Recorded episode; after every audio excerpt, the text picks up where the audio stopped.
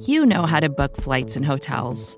All you're missing is a tool to help you plan that unbelievable travel experience. That's why you need Viator. Book guided tours, excursions, and more in one place. There are over 300,000 travel experiences to choose from, so you can find something for everyone. And Viator offers free cancellation and 24 7 customer support for worry free travel. Download the Viator app now and use code Viator10 for 10% off your first booking in the app. Find travel experiences for you. Do more with Viator.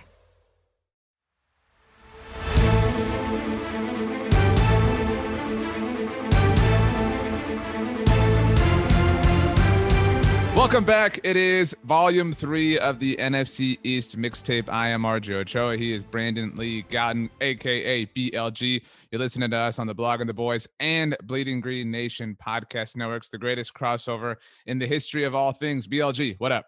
RJ, I'm really excited for this episode. This is like the most juice filled episode we've had. Yeah, I know we had Ed on last week and that was very exciting, but you know, the draft is here and done and now we have so many things to get into. So we are going to recap uh, what every NFC East team did in the 2021 NFL draft. And this is a bit of a, an unusual request given uh, the uniqueness of the show. Uh, but wherever you're listening, whether it's the Blogging the Boys Podcast Network, the Bleeding Green Nation Podcast Network, make sure you are subscribed on your preferred podcast platform. Leave a rating, write a review. Those things help us out, but make sure you do BTB first. Well, on that note, though, I think it's a good opportunity for Cowboys fans who probably haven't already left a review. You know what I mean? So I'm assuming I just this just popped into my head, RJ. You have Cowboys fans who've already left ratings and reviews on right. you know Apple Podcasts for BT, and same thing with BGN, Eagles fans for BGN. So go on the other podcast feed and leave a review if you like the NFC mixtape as well. So you can do that too. That's a great way to put it. Um, also, this is a rare thing. BLG and I are talking for the second time today. We're recording on May the 4th, uh, maybe with you, BLG. Uh, but um, we recorded a special crossover edition on the SB Nation NFL show. We recapped the entire NFL uh, with our buddy Stats. And so um, we took a break. Obviously, we had some work to do. So, what'd you have for lunch? I had some empanadas, actually, that were okay. really good. Well, what, what, yeah. what kind? So, there's a place here, I give them a nice shout out, uh, called El Secreto in Philly where it's like they're not even like a, a, full business you know like they don't have like a place it's just like a couple i think they're making it they're doing it through instagram and uh it's really good so they actually had a buffalo chicken one and a philly cheesesteak one and then there's a uh, strawberry cheesecake one as well all very very good I actually, uh, I'm glad you brought up Philly cheesesteaks, and this ties into the 2020 NFL draft. So uh, we'll talk about the Cowboys in a moment. Um, you know what? Let's let's flip the script. Let's talk about the Eagles first. DeVonta Smith obviously headlines the class. Landon Dickerson, Milton Williams, Zach McPhearson, BLG. It's actually Zach. It looks like Zach, but it is Zach. Right, Zach. Kenneth Gainwell, the running back out of Memphis. Now everybody in the NFC East has a, Memphis running back except for the New York Giants. Uh, Marlon Tuipulotu Tarron Jackson, Jacoby Stevens, and Patrick Johnson. I want to talk about DeVonta Smith, A, because the Cowboys made it possible for the Eagles, but B, because speaking of the SB Nation NFL show, during the week of the Super Bowl, I interviewed him for our feed over there. And because I'm a good friend and a good coworker, ultimately, I basically begged him to give me an answer about the Eagles because at the time the Eagles held the sixth overall pick, which I think it was a great pick because I think the Eagles got their guy ultimately, you know, six more picks later. Um, but um, I begged him to give me anything on the Eagles because I thought if I get something great, BLG is going to take it and run with it. Lo and behold, he gave me nothing. I even asked about Philly cheesesteaks. He said he had like no desire for Philly cheesesteak. Then I see him tweeting after he gets drafted by the Eagles, asking for advice on a Philly cheesesteak. What a fraud in my mind. I cannot be happier, RJ, that DeVonta Smith is on the Eagles. He was the guy I wanted, as you know. He was the pick. I, I said it last week when we were doing the NFC mixtape and we talked about best case, worst case scenario. And for me, best case was DeVonta Smith. Although I, I believe you and Ed also said it was the best case for the Eagles to get DeVonta Smith. Interesting. I think you guys are going to regret that. DeVonta has made a career on proving people wrong at every turn. So feel free to keep doubting him because this guy's going to be awesome. I do think it was um it's a he's not you know this flashy dude um maybe the most low profile eagles wide receiver of the century. I, I mean, I don't know. You, uh, certainly of like legitimate caliber, right? Like I, you know, I'm not talking like your fifth dude on the depth chart. Um, I I love his super quiet personality. I think it was a great idea, you know, for Philly to get him. I think a really great idea to see if he can elevate Jalen Hurts to determine whether he is the guy moving forward. Um, overall, I do unfortunately think the Eagles had a great draft. We're going to assign grades. Um, you can take them as letter grades or numerical grades if you want. We have prepared both because uh, we're extremely versatile. Like Micah Parsons, no big deal. Uh, I, BLG, gave the Eagles draft class a grade of 90, the highest grade I assigned in the NFC East. Yeah, you were higher on them than I was, which is uh, interesting. Uh, I think because they didn't mess it up. Like, and, and, they got the guy, like, like I, I joked about, but they got the guy that you wanted at six at 12. I mean, by picking up future draft capital. And I mean, yes, they had to give up a third round pick to the Cowboys to move up from 12 to 10. I would give that up no matter what to go get my guy. But beyond that, the Eagles ensured that they would have DeVonta Smith and that the Giants would not. Because if they had not done that trade, maybe the Cowboys take Micah Parsons or whatever at 10, but they're not taking DeVonta. And I don't know if maybe the temptation of the trade that New York got that we'll get into, you know, would have swayed them out of taking DeVonta. But either way, Philadelphia made sure that they got him, and that was really smart. Would you rather have Jaylen Waddle or would you rather have DeVonta Smith and a 2022 first round pick? Um, probably DeVonta Smith and a 2022 first round pick. Yeah. But but the Dolphins were bored of first round picks, dude. Like that's the thing. Like they don't they, they don't need first round picks anymore. And that that is an interesting way to look at it though, in that I, I but I I kind of agree with myself in that Miami wanted their guy, right? And they ensured that they got their guy. Um, and so this is just Philadelphia's guy. And you've been saying for a long time that, and I agree with this as well, which sucks that he is kind of in the Justin Jefferson mold of like people overthink the draft and people forget like why this this dude won the Heisman. Like it's so hard to win the Heisman as a wide receiver, and he did it. He's the first non-quarterback to win the Heisman since who? Well, I can't remember non-quarterback, but I think Desmond Howard was the last receiver to do it, and that was like 25 years ago or something. It was a right. long time ago, over 20 years ago. And everything you read about DeVonta Smith in terms of like like anonymous scouts, and it's just like there's people, uh, RJ, that Albert Breer talked to around like the Alabama program that feel like DeVonta Smith is literally like the best player they've ever been around. And that's crazy coming from Alabama. Like I get, you know, a university is going to hype up their own guys, but that's like beyond like, oh, we really love this guy. That's like effusive praise. Also, uh, Albert Breer cited a bunch of SEC defenders um, or you cited a GM who talked to a bunch of SEC defenders over the course of the draft process, and uh, they asked all of them like, "Who was the toughest guy to cover?" And everyone said DeVonta Smith. Jacoby mm-hmm. Stevens, who the Eagles drafted in the sixth round, um, also said the same thing. It was DeVonta Smith. Uh, so, I mean, this guy is a baller. The Eagles haven't been able to get receiver right ever. RJ, pretty much in terms of at least drafting and developing guys this was like their best chance to do it. And that's why it's such a big deal they got this guy because they weren't ever going to like pass on a receiver in the first round and then figure it out somehow later. That wasn't going to happen. Like this was the only way it was going to happen if it was going to happen. And that's why it's so exciting. Well, um, so looking this up, by the way, uh, you're right. Desmond Howard was the last wide receiver to win the Heisman Trophy, but this century, which was the the time frame I stipulated, the only non-quarterback Heisman Trophy winners in 2005, Reggie Bush, obviously 2009, Mark Ingram, and in 2015, Derrick Henry. So you're talking about your non-quarterback Heisman Trophy winners, generally pretty baller type players in the NFL. Mark Ingram, I guess, aside. Although if if DeVonta Smith had Mark Ingram's career at wide receiver, I don't think you would be disappointed ultimately. Running back's a little different too. You know, going from college right. to the NFL, it's just it's not it's not the same. You know, you could be more impactful in college than it is in the NFL. Um, looking at the rest of the draft real quick though, I just the reason why I didn't give it as high as a grade as you although maybe I should be including, you know, the trade more into it because I know you did do that here for the Giants in, in, the rundown. You specifically, you know, noted how they picked up the Chicago's first rounder. Um, you know, you would have to include the Dolphins' first rounder by the same standard. Um, but the Landon Dickerson pick is why I kind of knock it down a little bit because like I like his upside in theory. I get it if he works out, but like, how are we just assuming that's going to happen? This is a guy with two ACL tears, with two season eh, uh, ending ankle injuries in two different years. Like, how can we, and they're they're coming? He's coming to the Eagles, by the way, who have like injury issues every year. So like, I'm just assuming like he's going to be fine. Like, no, I, I get the pick in terms of like Jason Kelce could be moving on as soon as next year and they need to start thinking about that spot but i also think like what is the upside of this pick in terms of value like for for this pick to have to be successful, Landon Dickerson can't just be like a good center. He has to be like a top three center in the NFL for this pick to be like appropriately valued. Yeah, but this is look, that's that's fair, and it's a second round pick, and so I mean, you expect it to to perform unless you're the Cowboys, obviously, with the way they treat theirs. But I, I think I don't, I really don't get the vitriol. Like, like I saw a lot of Eagles fans really, really, really upset, and I feel like I think this happens too. Like the DeVonta Smith pick is such a home run that then the expectation becomes like this is going to be the feeling that we have after every pick. Like, give it time. Like, give it time. And center is a need for the Eagles. Like, you know, very quickly it will be a need. I mean, so again, I really, what's your, what's your least favorite pick? Is it? It, it can't be that. It really cannot be that. I want. I think it is just. I think it is just based on the the downside. I think there's really cons- like it just seems to me like the downside almost outweighs the upside, at least in terms of likelihood too. Again, like I just want to stress that like if he's just a good starting center, then that's not a great pick. Like it's not a disaster of a pick, but it's probably just like it could be like a C minus of a pick. It's just the return on value. I don't know that it's it's it's great as the Eagles think it is, and uh yeah, that's why. What would you have rather had then?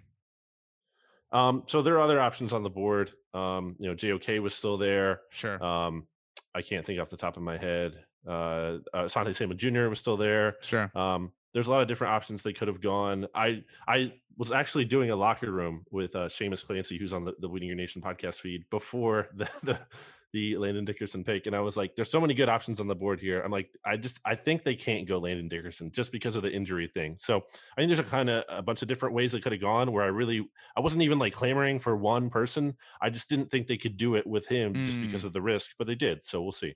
Uh, your overall grade for the Eagles draft. Yeah, so I gave them an 84. I've been hovering between that B minus B range. I think the most important thing about the Eagles draft is they didn't galaxy brain it this year. They didn't overthink it. They kind of just went chalk. A lot of the picks were pretty in line with consensus rating, which is I think good. Like they because they've gotten away for that too much, especially last year. Like they didn't overthink it.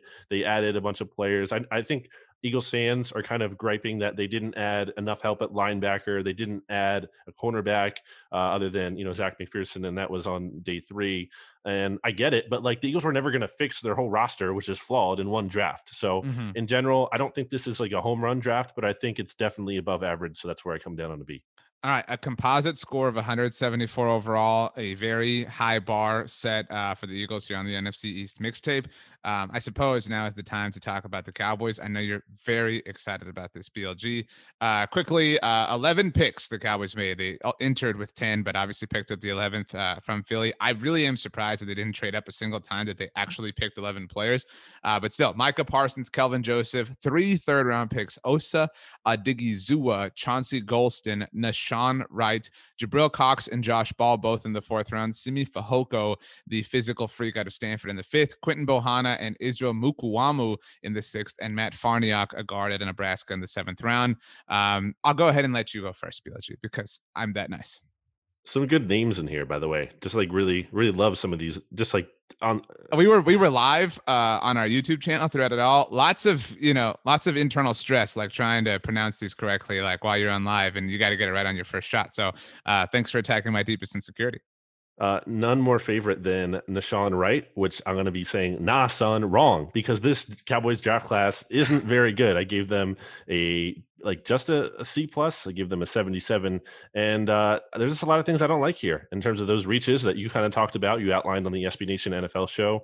Uh, and then I think Parsons, just the positional value isn't there. I mean, you yourself, I know you said the dynamic changed. I get it, but you literally did say that Micah Parsons would be your nightmare pick, or at least the pick you didn't want to see the most. Uh, I want to. This is my thing. This is my biggest question for you, RJ, coming out of this draft.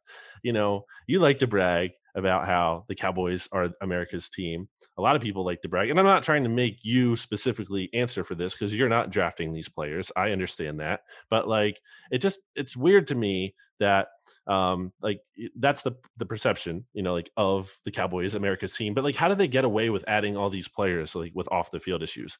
And like some of these you can't even say they're accusations like they are in some cases but like josh ball was found guilty of like dating violence. And like when you read into the specifics of some of these things like they're really not good. And even just the accusations of others are, are pretty serious here. So uh, i don't love that. I think that's important when trying to build a team. You have these players and i feel feel like they've you know burned the Cowboys in the past in some cases. You know, obviously look at Greg Hardy, maybe it's an extreme example, but I just it just rubs me the wrong way. I can't feel good about that. Yeah, I mean, so their first two picks, Micah Parsons, obviously, I think a lot of you can tell me if I'm wrong. I think a lot of Eagles fans are Penn State fans, so probably familiar with Micah Parsons and and um, the character issues at Penn State. Uh, for what it's worth, James Franklin vouches for him. That goes a long way in my mind. Like that's not just like a random, you know, college football coach, you know, vouching for a player. Um, and and all of his football character issues seem to be exemplary. But again, like off the field does matter. Uh, Kelvin Joseph, obviously coming out of Kentucky, uh, was basically kicked out of LSU, and so you you wonder like you know what you have to do to get kicked out of LSU and really didn't finish at Kentucky. And so um, you wonder about somebody who maybe has a little bit of a of a high thought around themselves, uh, entering America's team, right? Like that's a very volatile combination potentially. But the Cowboys say they looked into it. And before we go further, I do think those are different than than the Josh Ball character concerns. I think that those sure. are very unique um, with regards to Josh Ball.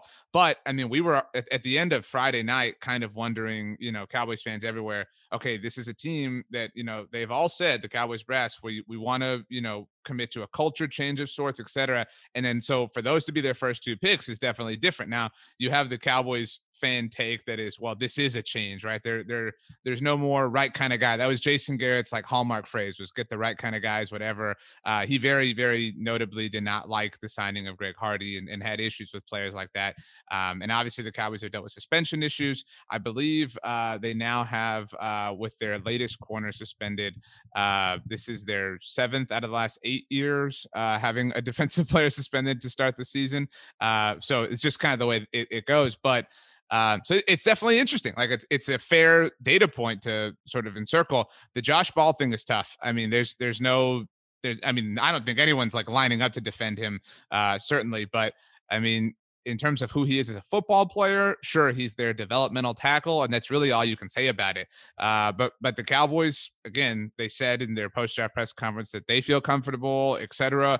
Uh, he had a comment on uh, the home of the Cowboys 105 the fan when he was first drafted that really did not land well with Cowboys fans uh, in terms of uh, atoning for his, the allegations around him, and so um, it's tough. And so I mean, we can only wait and see how the Cowboys handle that because that they have you know decided to make this part of their lifestyle now.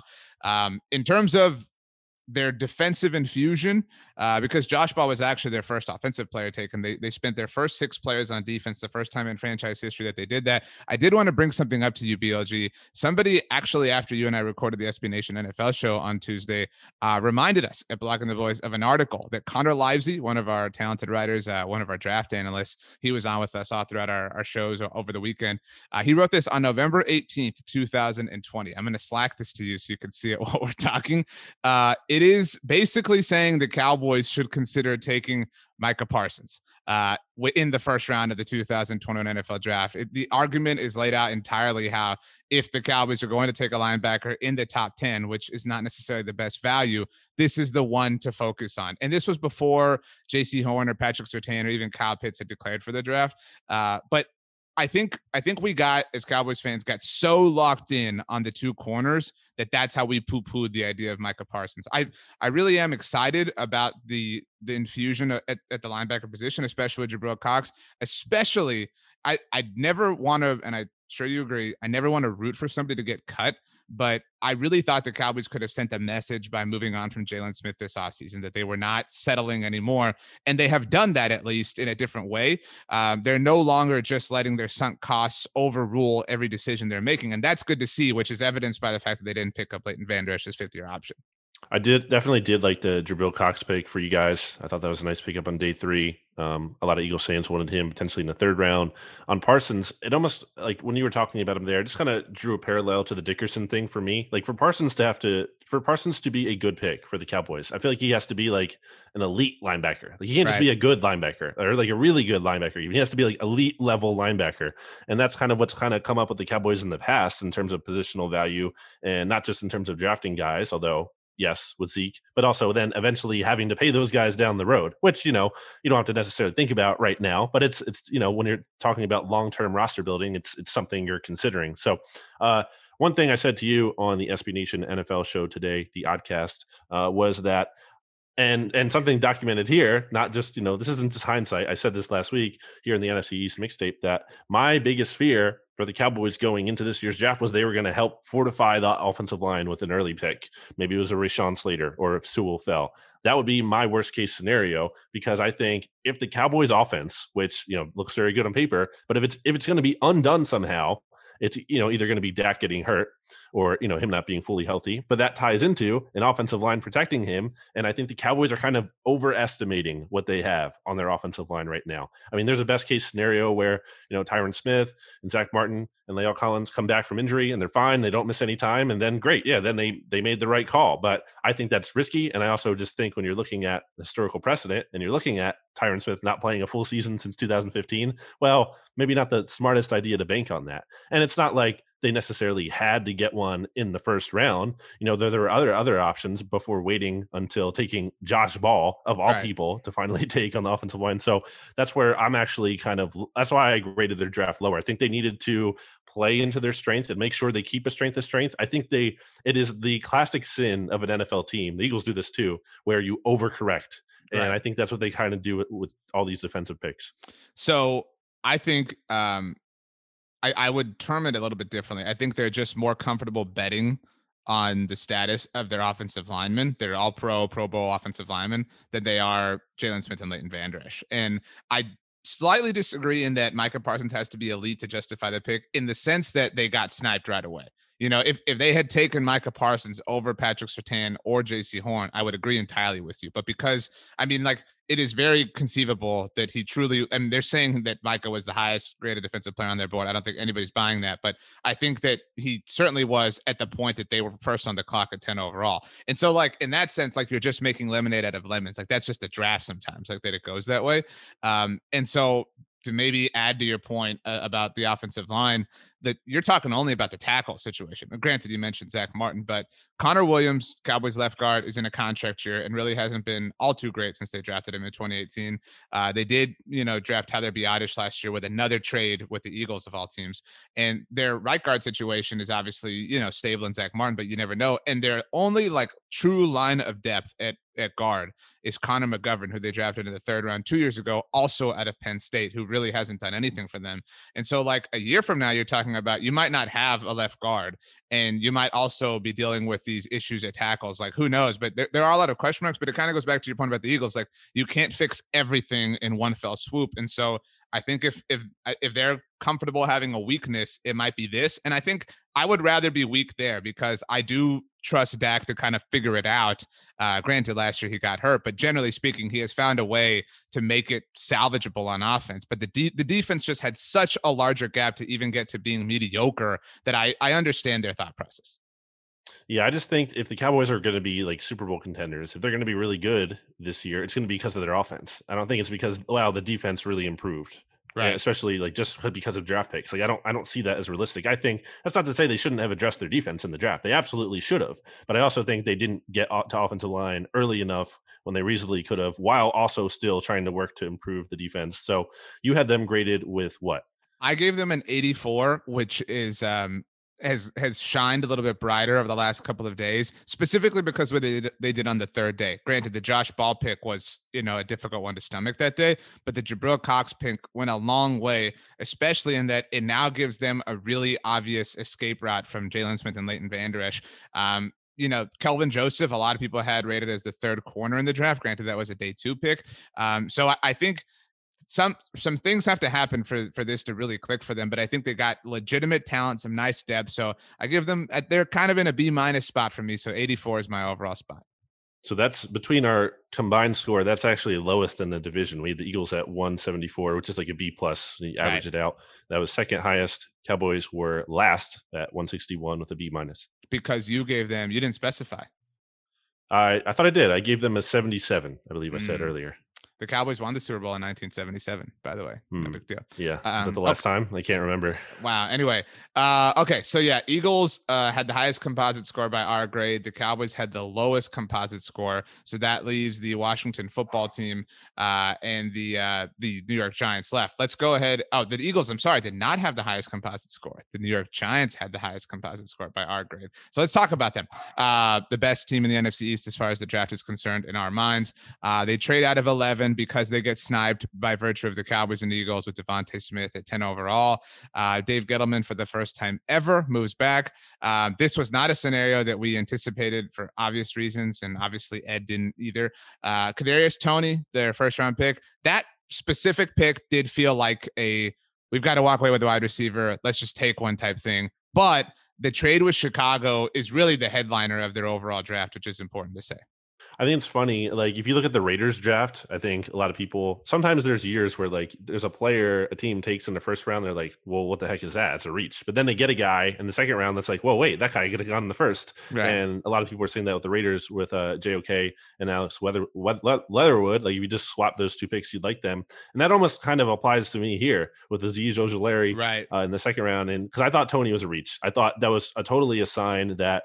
I mean, the Giants panicked to some extent. I feel like with that, or at least, or they, they reached at least, maybe not panic, but they reached with that pick. I mean, Dave Gettleman trades down for the first time ever when DeVonta Smith goes off the board, and then they take a wide receiver at twenty. Um, now they they did get good value, very good value in the trade down with Chicago because obviously the Bears were desperate to get up to get Justin Fields, and as we talked about on the SB Nation NFL show, like that kind of scares me. I think it's the scariest thing that any other NFC East team did. I mean, obviously, the very scariest thing is the Eagles getting DeVonta Smith, but the scariest thing that any Eagles opponent did uh, in the division this year was the Giants getting that 2020 or 2022 first rounder because I feel like that gives them an opportunity to pivot away from Daniel Jones, which this is, let's face it, you know, make or break year for Daniel Jones. But it could be a situation where like the roster kind of looks good like everything around Daniel Jones is kind of like there's good signs here, but Jones like just isn't it. Like he's just not the guy. So maybe they take that. They find a way to get Russell Wilson, who we've heard connected to the Giants in the past. So so that's like even be, just going beyond the picks. Other than I think Ojulari is a really good pick um, for them. It's probably my favorite pick. I, I just I, I look at the possibility of Russell Wilson joining the division here, RJ, and I'm I'm terrified. So first of all, um, I'm just saying on the subject of scariest things to happen in the division. The last time the Cowboys drafted a linebacker in the first round was the last time that they swept the Eagles. That specific linebacker had an interception during his first game at Philadelphia. Uh, the Cowboys also beat the Eagles in overtime a few weeks later, um, and the Cowboys won the division. So again, these are all just facts. Uh, but um, yeah, I agree. I mean, I I hadn't thought about that, you know, until you brought it up that now New York has two first round picks next year. Philadelphia already has two and might have a third if the Carson Wentz situation works out for the Colts. Um, and so I don't know if everyone can hear my dog barking in the back, but he is um, he has thoughts on Russell Wilson. And his name is Bears. We've talked about many times. And so the Bears, though, are now like out of the Russell Wilson race, which is why obviously now he needs a new home. And we didn't talk about this earlier. We'll talk about it in a second. I I honestly think any non-Cowboys team, like I think the top three Russell Wilson destinations in 2022 are the non-Cowboys teams in the NFC East. Like any of the three teams could make sense for Russell Wilson. Uh, but the Giants now have the capital because they have Chicago's first round pick, and it might end up being bad. It might end up being great. And I think the other potentially scariest thing that applies to the Giants and the Eagles specifically, uh, with regards to this particular, you know, I guess pick or move that the Giants made, is if Justin Fields is awesome. Like if he truly is this elite franchise quarterback, and if Jalen Hurts is okay or Daniel Jones is okay, I think it, it softens that blow. But especially if they are bad or if, if they stay bad, they get worse, whatever. The fact that, and even if DeVonta Smith is, is greater, and even if Kadarius Toney's great or whatever, I mean, like it is going to be viewed as these teams passed on Justin Fields in the name of doing something else because they were content at the quarterback position for no rhyme or reason.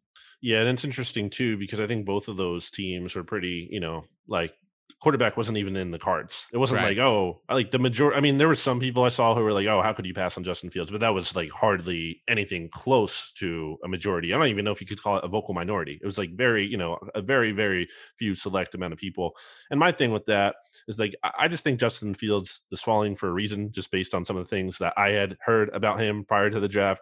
And I look at how the Bears have invested unwisely in different quarterbacks before. And look, it's possible they got it right this time. I'm not going to say it's not. I like Justin Fields, the talent in a vacuum, but I also don't know his evaluation fully above the shoulders. And that's really important to me, especially after going through, I just went through with Carson Wentz. Like, that is the, honestly, RJ, that was like one of the biggest reasons why I was so convinced Carson Wentz couldn't come back. Like I like like this guy, everyone's talking about, oh, we just have to get him fixed. Well, guess what, people? Carson Wentz didn't want to get fixed, at least like on someone else's terms, maybe on his own terms, but that's it wasn't going to happen on his own terms. So if Justin Fields is similar to that, then I don't want anything to do with him. Um, even though maybe I'm overthinking it, and it's very possible he could succeed for the Bears and everything. We're we're definitely going to keep track of that. But I'm just saying, like, it's not this foregone conclusion to me that Justin Fields is going to be awesome in the NFL. I agree with that. I'm just saying like that hypothetical lurks. And that's there's Sure. a lot there's a lot of like lurking things in that sense. And that's the only way this Giants trade isn't awesome, right? Because they picked up a lot of draft capital. They still got another wide receiver. I said this, I wrote about this and, and said it in a bunch of different places. And I I told you I mean this with full and sincere, you know, just honesty and not in a rude way. It was very obvious when the Cowboys were sitting at 10 that either the Eagles or Giants were going to walk away with DeVonta Smith just because they were the two teams behind them.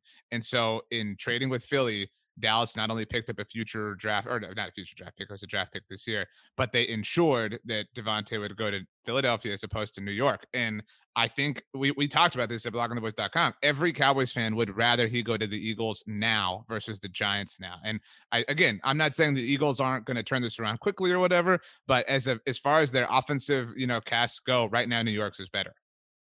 I don't know if that's 100% true because there could have been a team, let's say like the Cardinals at 15, who because there was talk that they might have wanted to trade up for a receiver. Now they ended up taking a linebacker who wants to kill everyone, but uh, which is awesome by the way. But uh, I don't know. It's it's possible another team was trying to to you know get up there to because the Eagles gave up a like like when you go by the draft pick value chart, I believe it was like 170 points the Cowboys pick or sorry no the, like the difference between the uh I forget this. This is this is really bad. I can't do the math on top of my head. But the point is, the, the pick the Eagles gave up to go from where they did from 10. 12 to 10 was like that's an overpay and just in a vacuum, like the 84th overall pick, a third round pick. So they paid a steep price. So that could indicate, you know, there are other teams um, who, you know, it was a competitive market to get to the Cowboys pick. And if the Cowboys really didn't want DeVonta Smith in the NFCs, they probably could have avoided that happening potentially. But uh, it's it's all right. It's going to be a decision they uh, Sure. live to regret because of- DeVonta's going to be awesome. Best of both worlds, though, in that he doesn't end up on the Giants. The Cowboys still got their guy.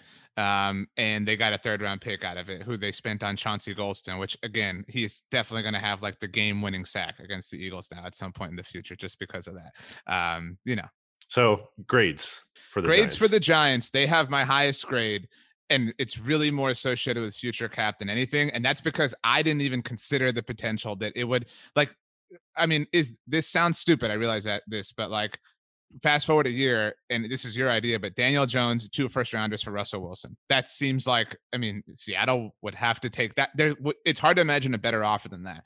Um, so I give the Giants a 95 because I thought they they they had the best trade throughout the entire draft, honestly, and they capitalized on Chicago's weakness. It might blow up in their face. They still walked away with great value in the first two rounds, and they now have things in position to figure out if their quarterback is truly the guy. So it's a lot of wins in different ways. I, I was just thinking like throw Saquon Barkley in there. Maybe all you need would to would to give to get Russell Wilson would be Saquon Barkley. Like I could just see like the Seahawks like you know like dumbly valuing him you know super highly, Right. kind of like uh, David Johnson in the uh uh DeAndre Hopkins trade. So I don't know, but uh, I definitely think there's some legs to that. Like that's been mentioned in the past. Like uh, there's different NFL insiders who've mentioned like Russell Wilson wants to play in New York, and you, it's not hard to envision like because Russ has played in the Pacific Northwest. Now he wants to play in a big market, and I, I said like he's he's played for the the Yankees um like spring training team.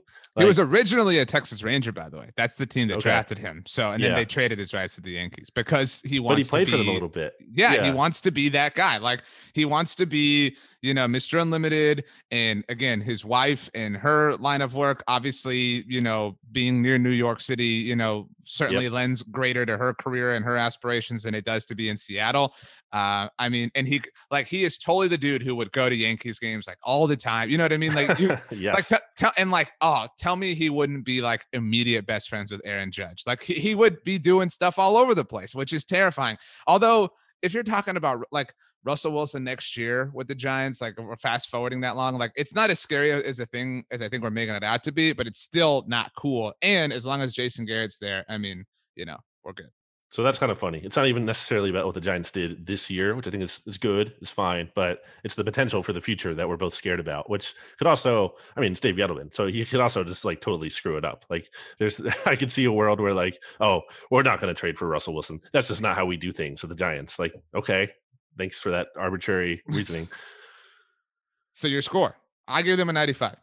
I gave them an 83. Um, I was more down. I, I, I, just felt like like how could I put them above the Eagles? Because I think the Eagles. Because if you're, you're talking about just the trade, I mean the Eagles arguably, you know, I mean depending how you want to factor the Wentz thing into it, which is kind of separate. But I mean they made a trade too for a future pick. I just I don't know. I didn't really love the Giants draft more than the Eagles, so I only have them one point different. But I have the Eagles at 84 and the Giants at uh, 83. Support for this show comes from Sylvan Learning. As a parent, you want your child to have every opportunity but giving them the tools they need to tackle every challenge, that takes a team. Now more than ever, educational support tailored exactly to what your child needs can make all the difference.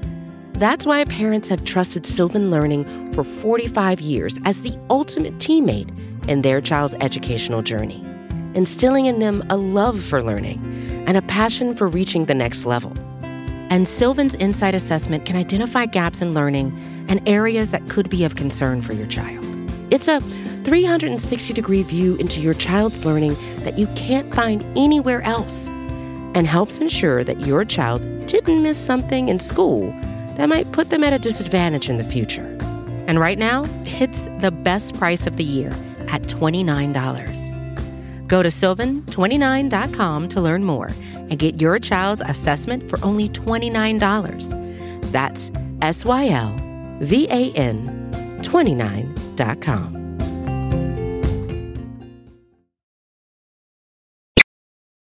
Let me ask you this question now. Who wins an NFC East title sooner, the Eagles or the Giants?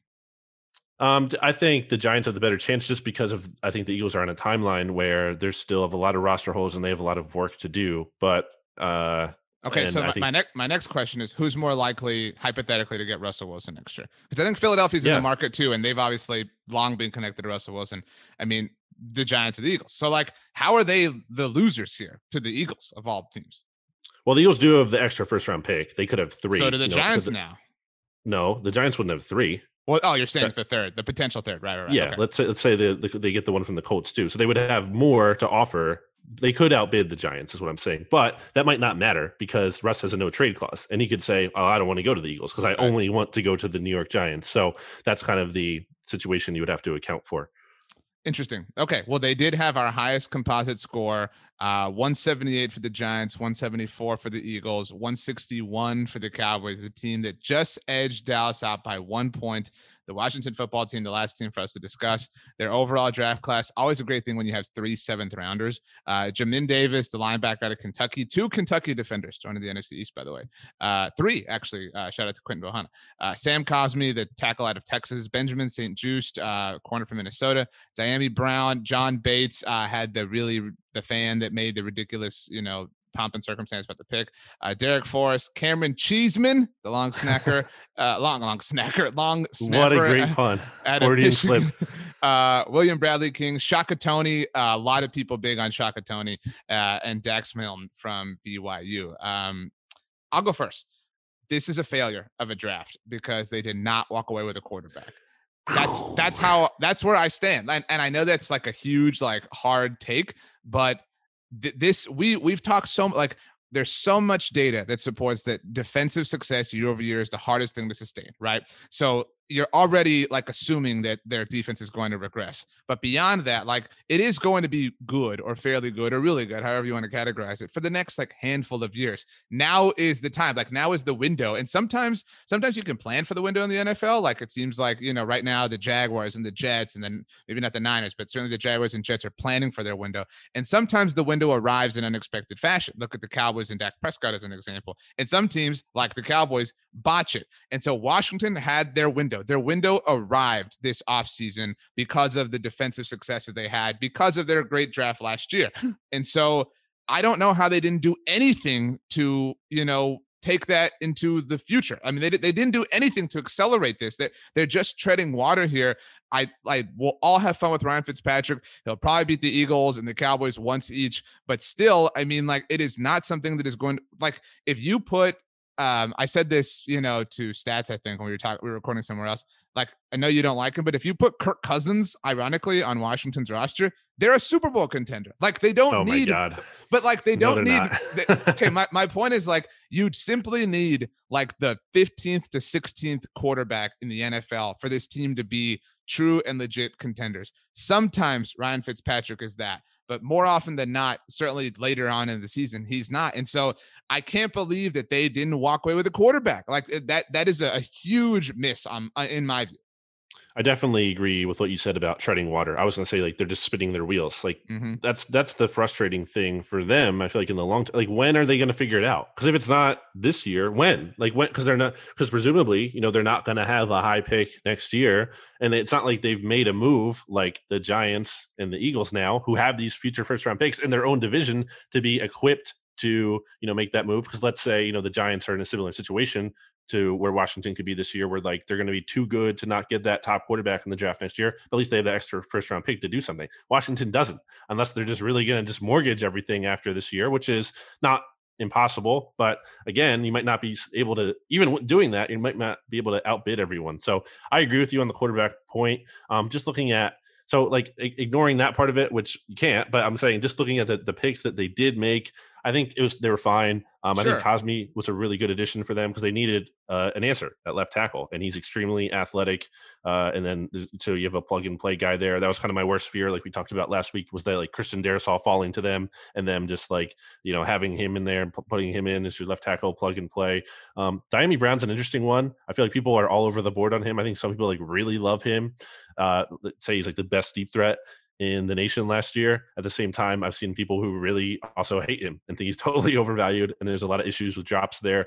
I mean, why are you drafting a long snapper though, or a long snacker, as you said, like in the sixth round? Never, nevertheless, like this isn't even like one of your final picks in the seventh round. This is the sixth round. Like, what are we doing when you're taking a long snapper? Uh, and also, why? How is Camaron Cheeseman not on the Packers? Like, that's a crime. Like, we need that to happen. I agree. Um, I forget his name, so apologies, but I saw the Panthers drafted a long snapper, and I'm really not trying to pick on the kid uh, because congratulations, he's in the NFL. But they released like the secret phone call, and he was, ta- he, he, was ta- he was talking to Matt Rhule, and he was like, "I can't wait to help you win," and it was like, okay, like that really is cool, but it's like you're like, I'm not trying to belittle the position of long snapping, but like you know, and and Blogging the Boys listeners are listening to this, like I made a big old stink about the Cowboys releasing LP Ladouceur this offseason. But the reason for that was that they clearly released him so that he wouldn't surpass Jason Witten in terms of most games ever played by a Cowboy. uh, which, Cowboys which, which, is like a whole that's that was my true like you know issue with it. But anyway, uh, yeah, I agree. He should totally be on the Packers. The Shaka Toney pick, uh, really surprised that he fell all the way to the seventh round. Um, you know, it is what it is, but you're right. Like the class is fine, but it it is highlighted by what it lacks, and I I'm happy about that. And the other thing is like, I mean, okay, you're you're right. They're going to be in the middle of the pack next year when it comes to drafting a quarterback. People look at like the successes and they look at the Dolphins and they say that's why you tank, right? Like that that's why you tank. So you build up all this capital. Like you look at the Jets, like oh that's why you tank. And if they had tanked right, they would have Trevor Lawrence, whatever, blah blah. This is an example of why you tank because if Washington had not had the pride to win the division or whatever, they would have had like a, a top 10 pick or somewhere in in much closer range to be able to jump up and get Justin Fields or whatever the case may be. So like also shout out to the Eagles and Doug Pederson for making yeah. this happen because Washington, by just being the least bad in 2020 with a quarterback that's not even on their roster anymore, who's now retired and Alex Smith, I mean, they really, really, really damaged their future. Like it's it's a people wanted the Cowboys to tank last year, but at the end of the day, Dak Prescott was going to come back. Like this, this was a team that absolutely had to tank because they have no future plan whatsoever. Yes, Heinicke, whatever. I saw all the Hogs Haven people going nuts about this. And I did want to bring this up to you, BLG, on the show. Uh, shout out to our friends at Hogs Haven, SB Nation's home for Washington football team content. They wrote an article yesterday, uh, or not yesterday, Monday for the listener, that was titled, Does Washington now have the most dangerous offense in the NFC East? They really wrote this. And I mean, fine, fine, you know, writing skills, but like, how, how is this a, a question? Is my question. I mean, I'm not as down on Washington as you are. I think they like the you know, Fitzpatrick's to have rough games. We all know that. But when he's on, he's freaking on. So, like, they're to have some games where they're probably to crash or not cr- crush. Crush is there, uh, not crash. Crush people. Um, you know, there's there's Terry McLaurin. They added um, Curtis Samuel. They're adding Dyami Brown, who apparently can get deep. Um, you know, there's there's pieces here. They fortified the trenches a little bit by adding Cosmi. Um, I think that article that you're referencing was definitely. I mean, I don't know if that was like fully. Maybe it was, and I'm wrong. But it, it seemed like a little bit in jest. Like some of the things in there seemed like a little hyperbolic and like right. a little like you know like like trying to juice themselves up, which is fine. Fans are allowed to do that, especially this time of year. Sure, this is, sure, sure. This is the time of year to be excited, and maybe even irrationally so. But uh seems like you're taking big offense to it because you just think it's not even a question that the Cowboys are by far and away ahead of everyone else. I want to put this out there now. Um, who wins more games in 2021, the Washington football team or the Indianapolis Colts with Carson Wentz? Uh, I'm gonna say Washington football team. See, I'll take Indy. Okay, I like that. See, like, what's the bet? Uh, I don't know. but, yeah, we'll come up with something. But um, so scores for Washington, just to mm-hmm. wrap it up, I gave them an 80. They were my lowest grade because again, they missed. Like the, the, the teams that had the worst draft, and we we t- we broke this down the explanation NFL show, were the teams that collapsed when it came to the quarterback position, right? Um, I think Carolina, you know, looks pretty silly. Like, yeah, they got Jaycee Horn, cool, but like they passed on just they passed on an answer. And Washington, I I know that sounds really weird. I respect that Chicago said, we're desperate. We're going to make a move. That is what Washington should have done. Uh, because if you go out and you get Justin Fields or whoever, and you have this talented roster, who cares if you don't have the 23rd overall pick next year? You've won your division. You're in the playoffs. Everything's working out for you. So Washington really doesn't necessarily even need to trade up if they if let's say they let's change history here, RJ. Let's say Washington loses in well, I don't want to say week 17 necessarily because that changes the Eagles thing too. But let's just say uh, they don't win the division. And all of a sudden, instead of picking what 20th they were, they're at 12 no, or 11, yeah. sorry, 11 or whatever, right. around there. Because the Giants were 11th, they lost. It would have been the Giants, you know, at 20 instead. So instead of the Giants getting, you know, being able to trade down and picking up this future first round pick, it's Washington potentially just in position there to get Justin Fields for themselves. So I mean, yeah, to your point about like it hurts not to tank sometimes, like potentially in a big way. Now, Think I feel about, like sorry, sorry to like no, expand ahead. on that. If Doug Pederson plays like you love what ifs, I love what ifs, but like if Doug Pederson plays his heart out or has the Eagles play their heart out in Week 17, uh, maybe a he's still around. B uh, maybe Zach Ertz doesn't hate yeah. the Eagles. Uh, yeah. C, but like, no, those things. are okay, so whatever. Anyway, anyway, go on. But, but see, so the the Giants beat the Cowboys that Sunday earlier that day, which was the was the first of two things they needed for them to win the division. And mm-hmm. so, okay, so say we're still living in that reality, but say the Eagles just play their hearts out, whatever, and you know they end up beating Washington. New York is the division champion, like you said. They get smoked by the Buccaneers in the first round. It's fine, um, and Washington is sitting at 11th. And the Giants players don't throw the stupidest fit of all time on Twitter that Sunday night, like, "Wow, this is so lame," blah blah. But um, Washington drafts Justin Fields. And you're right, New York, and, and so that impacts Chicago because mm-hmm. you know New York isn't able to trade out, and there's no way Washington's trading. And in fact, maybe we take it a step further. Maybe Chicago makes that offer to Dallas at 10 mm. overall, mm. And you know, this is a really interesting what if. Like when you ultimately unwrap it. So Doug Pederson kind of caused this. Yeah, it is interesting to so chaos Doug, uh, if you will. I it's really interesting to think to me about like what Washington has to have something up their sleeve eventually, right? Like they're I can't just like they have a plan, right? We can agree on that. Maybe it's not a good How? one. How can we agree on that? What evidence is there to suggest that? Well, we know, like I'm saying, like we know they know that Ryan Fitzpatrick isn't their long term answer. They they don't think that. Like I'm, we know. I don't even don't know that, that, I think that they don't think that. Like I, I think. Come on.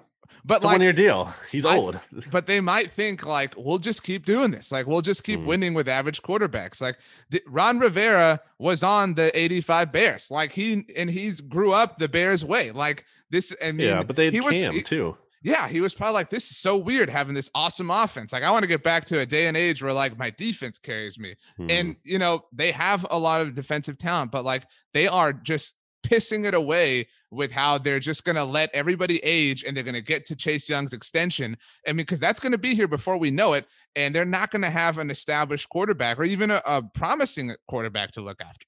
You're ignoring the Snyder factor, though. And, you know, Snyder has been, you know, aggressive to get quarterbacks. RG3, you look at uh, Dwayne Haskins was like his pick apparently, as Jay Gruden once said. He like came off the yacht like to make that pick, like you know. So maybe not necessarily going to be the best decision for the Washington football team, but at some point, I mean, he like I know I think Rivera has had more influence there, but I don't think he's shutting out Snyder. Like especially when it comes to the most important position, I think eventually Snyder's going to be like, we need to get this guy. Like he's going to have a guy at some point, and that's who they're going to want. I don't think it's just going to be content with cycling through. I think they're going to have to identify someone at some point, and I don't know who that's going to be. I don't know when that's going to be, but I feel like it's coming. I, I, guess, I guess what they're thinking is like someone will come along, kind of like this offseason. Um, you know, you could say for the Rams, you know, Stafford was available. Um, Carson Wentz, no one thought he was going to be available, you know, before last season. So I guess they feel like maybe something will come up, but that's not a good strategy. You can't just hope that's going to happen. Like I, I would not count on that, but I guess that's where they're at. We haven't really mentioned this. We talked about Russell Wilson. I mean, Aaron Rodgers is is out there in the abyss. that would really suck uh so much, just unbelievably. But like I also think I don't think anybody wants to go to the Washington football team. That's the yeah. problem. I I mean like and I, I mean I, I think Russell is is an option if if he wanted to, but I don't I just I can't imagine picking Washington over New York. And I don't think mm-hmm. any of those quarterbacks would do that. Um and I, and that's why like the Ryan Fitzpatrick decision is going to haunt them. I really think that. I mean, he's going to win them a couple games. They're going to have a nice, you know, a couple of Sundays, some great memes on Twitter and stuff. But they should have there should have been a, a higher, you know, a more concentrated effort at getting somebody in this offseason because they pigeonholed themselves then in the draft and then they still left themselves blank. Like they have nothing to work with. What are they going to do? Like Miami had Tua to turn to, right? Like they're going to turn to Heinicke in the season, really? Like maybe I mean, that's a horrible plan. I mean, I'm yeah. I'm happy about it, but it's a horrible plan. It is like it's just uh, it's it's uh, un it's uh, what's the word I'm looking for? Not uncomforting, dissettling, un, discomforting, disconcerting is the word. Disconcerting. It's just like how do you because you it's just a weird feeling because I just I'm trying to imagine a Washington fan like feeling reasonably excited about the season. Like they shouldn't be like they shouldn't go into the season being like, oh man, this season like uh, great. Like, no, they should go into the season being like, wow, we won last year. Uh, we have a quarterback who might be able to help us win now. And like, like forget Ryan Fitzpatrick's faults for a second. He's a fun player to watch. Like he is. He just is. Like he's an entertaining player because like the high high, it's exciting. Um, so but at the same time, you're like, well, we don't have that long term answer. So when are we going to get it fixed? So it's a weird feeling. We have to have uh, someone from Hogs Haven on eventually in the near future, I guess, to talk about that. Last question before we get out of here, BLG. Um, the draft is over. Who's the division favorite? In all seriousness, I'm going to say Washington. Still, I think I've, how dare you? That's been how my answer. You? Well, I just think you just the trashed their whole quarterback situation. Oh, long term, yeah, but I think short term they have enough here with that defense, and I think the coaching they have the best combination of coaching and quarterback in the division, and that is accounting for the Cowboys' offensive line being uncertain, and they didn't do anything to address it, and also not just assuming that Dak Prescott is going to be 100% the same player he was last year coming off a major injury like there's there's different factors here i think you're you're just assuming the cowboys are going to going to run through the east and that's just you know that's not always how it works the assumption i'm making is 2 years ago in 2019 the Cowboys lost an absurd number of one possession games. I think it was seven, I think. Um, and so that's something that generally we see regression on a lot year to year as well, right? And, and the Cowboys sure. were like like that. It, it, doesn't necessarily regress like to the opposite extreme, but at least like regresses to the mean. And like they never even had the opportunity for that to happen last year. Like I do think that there will be some like normalized stabilization for the Cowboys. I don't think they're winning the Super Bowl, but I think they're certainly a favorite to. They they are the favorite to win the NFC East. I think that Washington second. I think New York is third. I think Philly is fourth. I also think we've talked so much about like nightmare scenarios. We didn't even mention this, but like if Daniel Jones is good, that would also really suck because then then the Giants could use that capital on other things and they would have like realized that they have a legitimate franchise quarterback. That would be not cool. Or you could say the same thing for Jalen Hurts. Like if Jalen Hurts is really sure. good, and all of a sudden the Eagles have like two additional first round picks they don't have to trade for a quarterback. Or they just, yeah, two, two well, well, two, yeah. So their right? own, yeah, and then and then the two additional, like, I mean, it's pretty good, pretty good deal to have three first round picks. So mm. yeah, that's that's those are the big. I mean, now again, I think we both think those things aren't the likelihood. That like if we're leaning towards one way or the other, we think it's not likely that'll be the case. But those I guess when you're looking at X factors, those are the two guys, right? The two biggest X factors in the division: Daniel Jones and Jalen Hurts. That's true. Okay. Um, any final thoughts? These are literally the closing seconds, BLG. So you can say whatever's on your heart, whatever's on your mind. DeVonta Smith owns.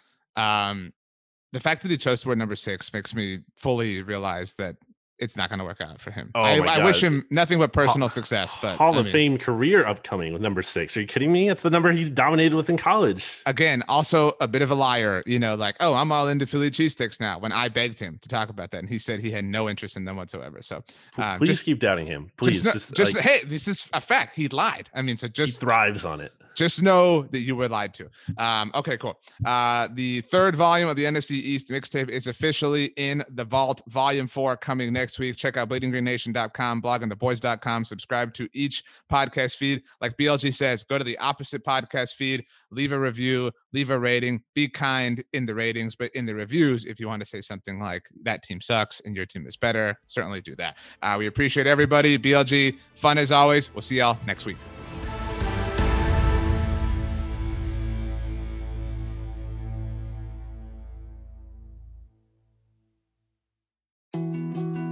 More to dos, less time, and an infinite number of tools to keep track of. Sometimes doing business has never felt harder, but you don't need a miracle to hit your goals. You can just use HubSpot because their all in one customer platform can make growing your business infinitely easier. Imagine this high quality leads, fast closing deals, wildly happy customers, and more benchmark breaking quarters. It's not a miracle, it's HubSpot. Visit HubSpot.com to get started today.